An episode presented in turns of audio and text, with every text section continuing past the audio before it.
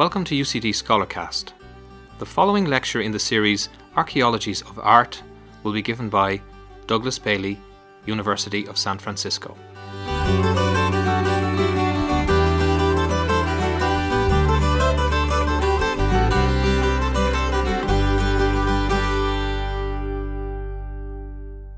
Art to Archaeology, to Archaeology to Art. What I want to talk about is the series of relationships between artists and archaeologists. And I want to begin with a category of artists who have been inspired by archaeology. Dr. Christopher Evans of Cambridge University in the United Kingdom has written a series of very important papers about this relationship and the ways in which the archaeological landscape, like the Vale of the White Horse in the United Kingdom, has inspired artists. He's looked at artists not only in the 20th but also in the 19th century people like Paul Nash, who took very interesting and evocative photographs of an archaeological landscape, but they did it in an artistic way. Now, we could bring it up more to the present and look at work like Mark Dion, an artist who has worked not only in London, but also in Venice, and most recently in the United States. Mark Dion is an artist, he's a performance artist, and in many ways, I think, He's perhaps the most widely known contemporary artist who's been engaging and being inspired by archaeology. I think his most famous site of performance has been the Tate Thames dig. Now, this was a very important piece of work, but again, I think I want to stress that it's a piece of artistic work and less a piece of archaeology. And as some of you may know, what Mark Dion did was he collected objects from the shores of the Thames and he did this in a quasi archaeological manner. And he set up finds processing tents uh, on the banks of the Thames and in front of the Tate. And he invited people to participate, both as assistants and analysts, but also to participate as viewers, as spectators of what was going on. Now, although this is perhaps one of the best known examples, in recent past at least, of an artist being inspired by archaeology, I'm very unsettled and I think a little bit unhappy with the way in which Mark Dion is coming into archaeology and playing with some of the things that we do. So I could go into a very long discussion now about Mark, but I think it's best to put it in his own words. And in an interview in 2001, talking about this relationship of an artist playing in the archaeological sandbox, he said this, and I quote I never take on the mantle of mastery in these projects. It's always obvious that I'm a dilettante struggling to find my way. As you know, the tone set at a dig is pretty irreverent despite the serious labor involved. So there is a strong performative aspect, but there is no illusion. So, for me at least, I'm a bit worried when Dion says these things. Because Dion is a successful artist, and some of his best work is about display. Indeed, some of his best work is about taking archaeological material and displaying it in art museums in provocative ways. But his archaeological projects, I think, are not archaeological. And I'm a bit worried because they come across to me as a bit amateurish, as a bit of the student esque, almost as a prank, or in his words, the work of a dilettante. So if that's the work of Mark Dion, I'd like to suggest that there's some much more serious work which has been going on, carried out by contemporary artists on the archaeological past. And I think one of the best examples of this work is that of Simon Callery. Now, Simon Callery, a UK contemporary artist who's worked with archaeologists from Oxford University at sites like Alfred's Castle, Simon's work at Alfred's Castle is called Trench 10. And this is actually a very interesting thing to do. What Simon did is he went on site as an artist and tried to engage the place in ways he knew best. And what he ended up doing, the work which is called Trench 10, is actually a latex cast of the bottom of the trench which the archaeologists had dug. And when they pulled this latex away from the chalk ground, it actually pulled away bits and pieces of this chalk. And Simon then had an amazing piece of material, an amazing work, which he then presented in a museum as an installation. Now, also, people have talked to Simon Callery about why he's doing this and what happens when he starts to work as an artist with archaeologists. And I think these discussions bring up some interesting points of significance which mark Simon Callery's work as being more substantial, perhaps, than that of Mark Dion's. Because both Simon Callery and good archaeologists today are engaging some of the same issues. The work, both archaeological and artistic, engages issues of absence. What happens when one digs a trench? You remove things, and you then have to represent an absence. So the common theme is representation in general, of fieldwork for the archaeologist, but also of surfaces for the artist. Another common theme which comes out of Simon Callery's work, which the archaeologist will feel very at home with, is the relationship between the field and the museum. Where are the boundaries between the site of fieldwork outside and the place that work is displayed, the museum? Whether that's an art museum or a natural history museum or a museum of archaeologists. And I think the exciting thing, or one of the most exciting things for me about Simon's work, is his willingness to take risks. He's an artist who is taking risks. And he sees art and archaeology both as being a form of questioning. Now, he was interviewed in 2004 by Susan Cameron, who was then a, a master's student, again at Cambridge University in the UK. And she talked, Susan Cameron talked to Simon Callery about his work and she asked him if he could explain it. And he replied with these words He said, I don't feel the need for explanation, because it's possible to explain things away, to shortcut the experience. I don't want to explain it. I actively try to make things difficult because it's not about communicating in the quickest possible way, it's about communicating in a distinctive way. These, I think, are very important words. And Susan Cameron then went on to ask Simon Callery about archaeology. And this is what Simon had to say about that. He said, Archaeology is about limiting interpretations, about limiting connections, about proposing a truth or a fact. Art seems to be actually richer when it works through misunderstandings. So, anyway, we have one category of people then who are working at this interface of art and archaeology. They have common themes. These are artists who are inspired by archaeological landscapes and archaeological projects. And like archaeologists, they work on the big themes time, the body, place, landscape, material culture, display. But in some of this work, especially that of people like Mark Dion, I detect imitation, and in Dion's word, the dilettante. So most of the work, I think, is very good. Some of it, though, is less satisfying. The most provocative is work like Simon Callery's, in which he manipulates the surfaces of sites, not only by casting, as I've discussed, but in other important work, where he uses photographs and display cases, things that really make everyone think in new ways, not just artists, not just archaeologists. But again, it's Simon Callery's willingness to take risks to continue to put himself in a situation where he had to reject the things that made him comfortable as an artist. When he was on that site, he talked about the fact that he was not going to be able to make art in the way he usually did.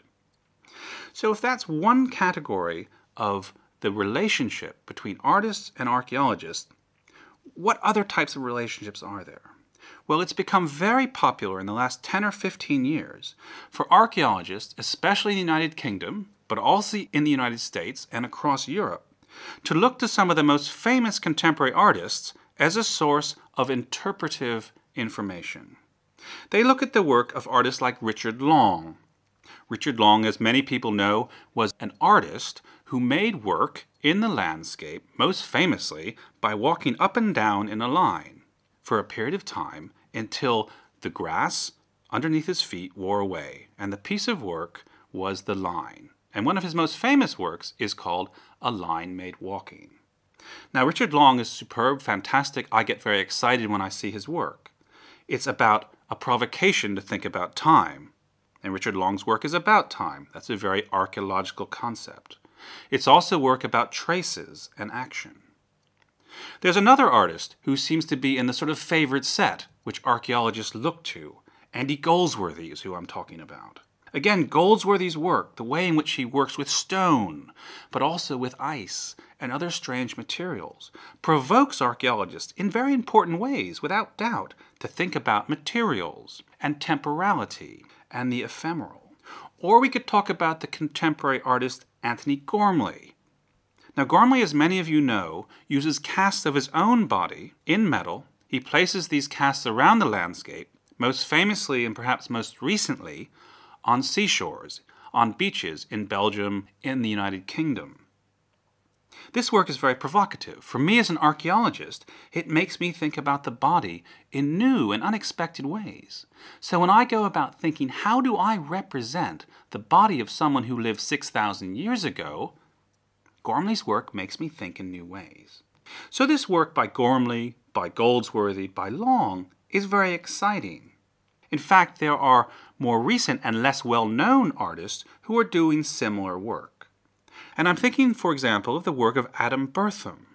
He showed his work recently at the World Archaeological Congress at University College Dublin. Now, Adam's work I find exciting because he takes everyday objects, like a book, and places it into the ground. And he encourages the organic processes to do their thing, to break down that material. This is about entropy, about things perishing and falling away. He's looking at what happens beyond the limits of our intentions and of our control. Now, all of this work, Bertham's, Gormley's, etc., many other works by contemporary artists, I find incredibly stimulating as an archaeologist. And when I see their work, I pull out my little notebook, I get my pen out, and I say, wow, I can think in new ways about my site in Romania, where I excavate, which is 7,000 years old. So that's very exciting. But on the other hand, I'm a bit worried when I have these thoughts. I ask myself, what is this connection which we're making between my 8,000 or 7,000 year old village and this modern work, which is now, which is of the current time? And my worry is this I'm concerned that we as archaeologists don't really get the benefit which we could when we think in an artistic way. And it's almost as if we as archaeologists sit in our offices and we look out a window, and through that window we see artistic work by contemporary artists. And we even climb through the window and we look at this work and we handle it and it inspires us. But then we put the work down, we climb back through the window, we sit down at our desks in our academic boxes, and we write our interpretations of the past. Now, this is nothing different from what archaeologists have been doing for 50, 60, or longer years. They've been looking for analogies to aid us in interpretation. So, the common use is to look at an ethnographic, a living group of people somewhere in the world from which I can draw an analogy of the way they act, or the way they think, the way they live, and I can play that back, climb back into my office, and play that back on my seven or eight thousand year old village in Romania. Well, I'm suggesting that's fine as far as it goes, but I think there's something much more exciting which is available. And if we can take the risk, and this is the key, I think we can move into a new space altogether. And some people are taking that risk. So this brings us to our next category of people who work at this interface of art and archaeology. We could talk about the exciting work of Aaron Watson. He's trained as an archaeologist. He has a PhD from Reading University. He's also trained as a professional illustrator. He's also an artist. He has created some of the most provocative, I think, and mind altering understandings of the prehistoric past of Britain. He works with photographs, he works with paint, he works with video, he works with sound. It's extraordinary work that makes me think about some other place which isn't just the prehistoric past, it isn't just the present, it's some place and some time altogether different. There's another set of work which is probably better known, and that's the work of Professors Christopher Tilley and Barbara Bender and Dr. Sue Hamilton, which they undertook on a Bronze Age landscape in the UK at Leskernick Hill. They took big risks in their fieldwork. They were working in a landscape which was made up of prehistoric houses, or the remains of prehistoric houses, and these houses had been made out of stone. So much of their work was trying to understand the stones, their layout, how one might reconstruct a Bronze Age house, but also, and I think more interestingly, how the people of the Bronze Age felt about, saw, and experienced that stone landscape. And I think in one of the most radical pieces of fieldwork which has come along in a long time, if ever, the team at Leskernick Hill actually wrapped these stones first in fabric, pink polka dots, I think I remember from a photograph, and then they wrapped other stones in cling film, in saran wrap, in that plastic food covering, and then painted the stones in different colors.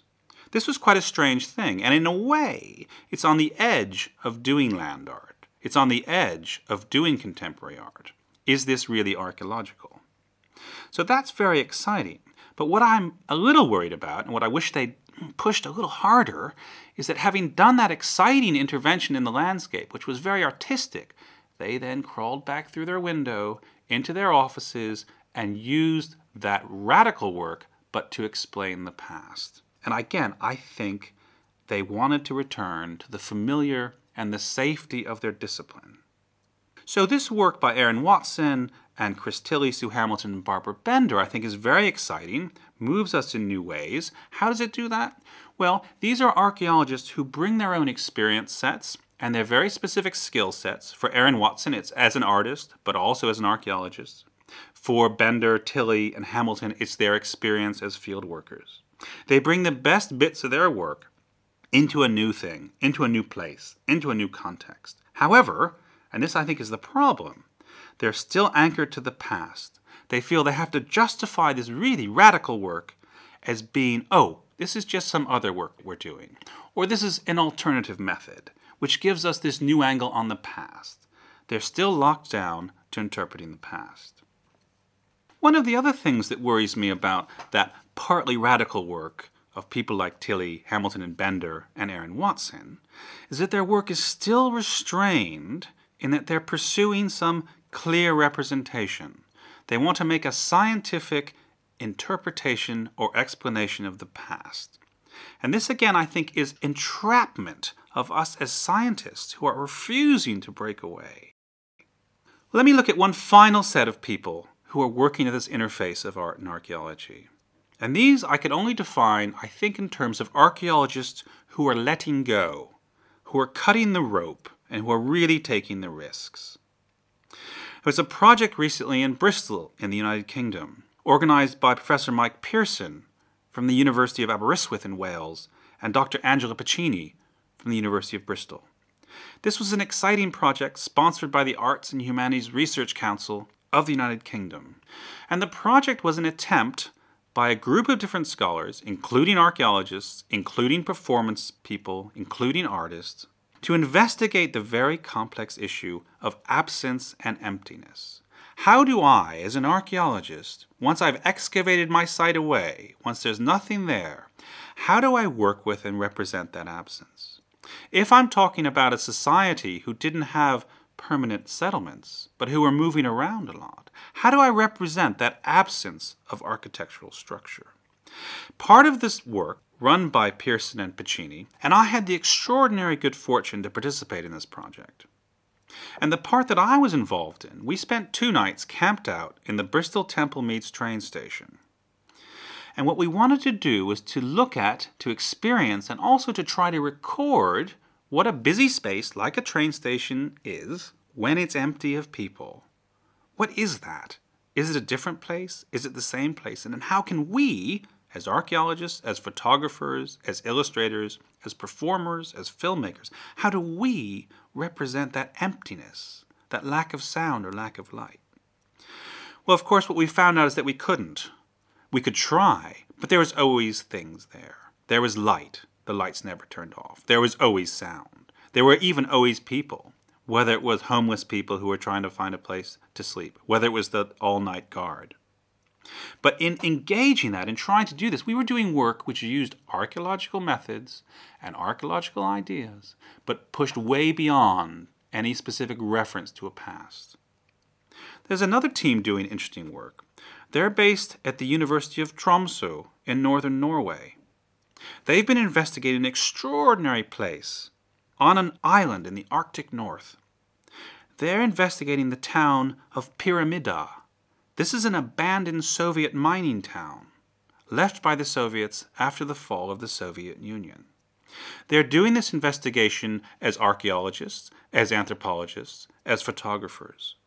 And they are engaging the types of issues which archaeologists engage. Issues of ruin, abandonment, of material culture, of geopolitics at a world level, but also about individual moments of individual lives. So the images you see of that team's work, the photographs they use as output, are not explained, but there are no captions or titles, but they're very evocative images, for example, of a child's shoe, which has been sitting outside since that place was abandoned in the early 1990s.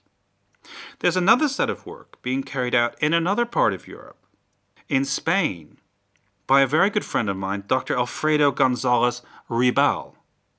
And he's worked with photography again, but he's an archaeologist, and the themes of his work are very archaeological. He works with ideas of materials, of migrations, of people moving, about people's lives, about modernity, about what happens when cultures break down, either naturally or in this case under force. He's looked in Galicia, in northwestern Spain, in the ways in which traditional houses and villages were forcibly replaced by villages of steel and concrete. And again, his images, without explanation, without caption, are all about trying to evoke that sense of abandonment, that sense of forced move. And they're extraordinarily evocative.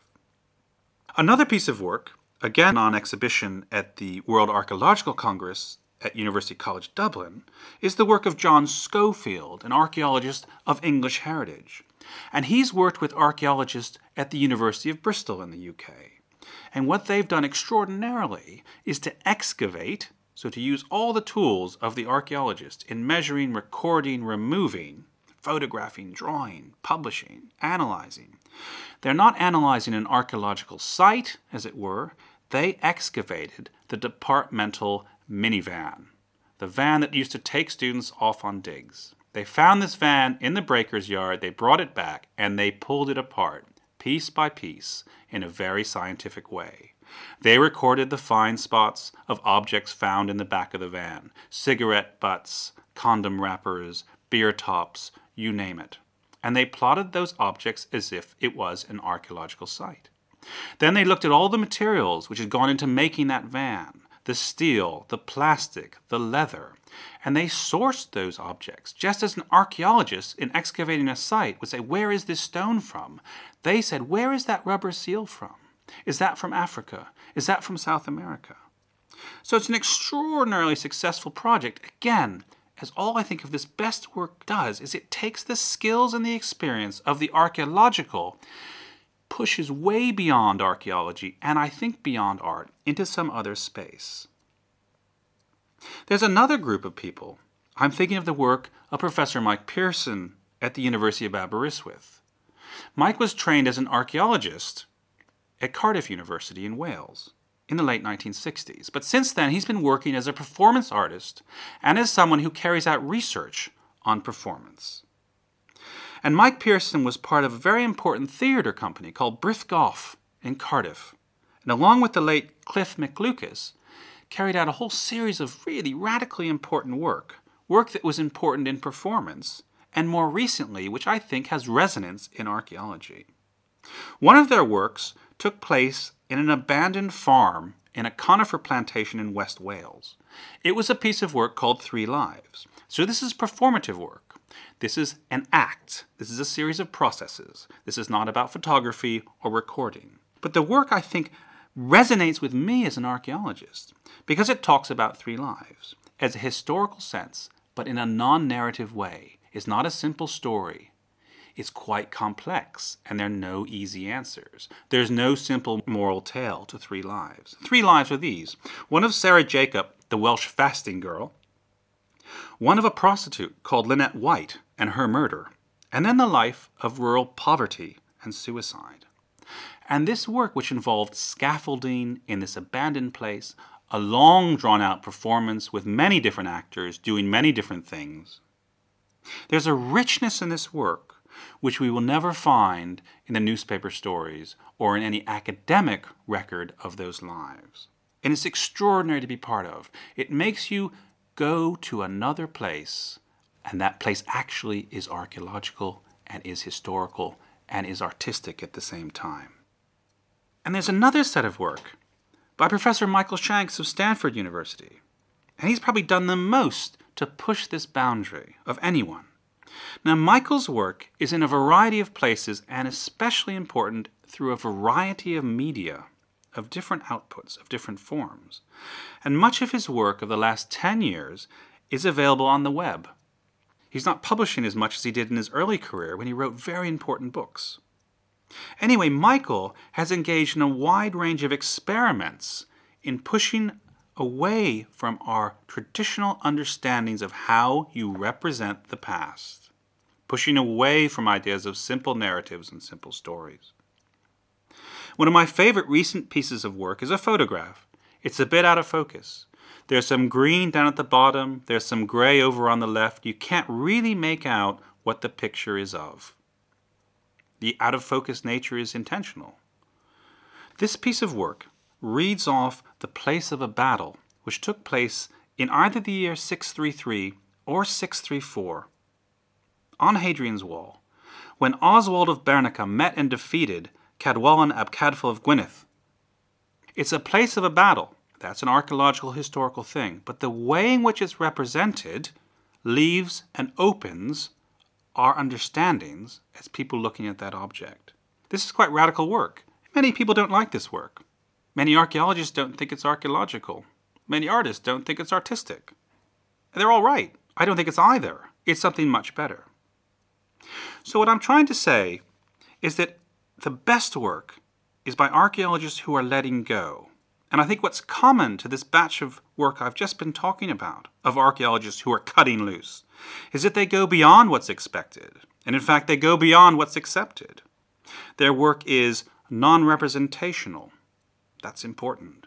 It's not trying to reconstruct an exact lost place or lost person or lost event. It's leaving that act of construction for others, for the people who see this work. This good work is not interested in representation as a goal. It's not happy with any reduction of the complexity of life to some simplified narrative or representational picture. This good work is also, I think, very secure. It doesn't have a crutch. It doesn't make excuses. It doesn't feel the need to justify itself through some great chapter of theoretical positioning from some French philosopher. It's not offering justification for its output, nor even for its acceptance. It's about doing work very much in the spirit of what I talked about earlier of Simon Callery, that archaeologist who made that latex peel of the bottom of a trench. Simon Callery had talked about not needing to explain, not needing to smooth out the difficult bits. And I think this recent radical work does that. But this work is also very open.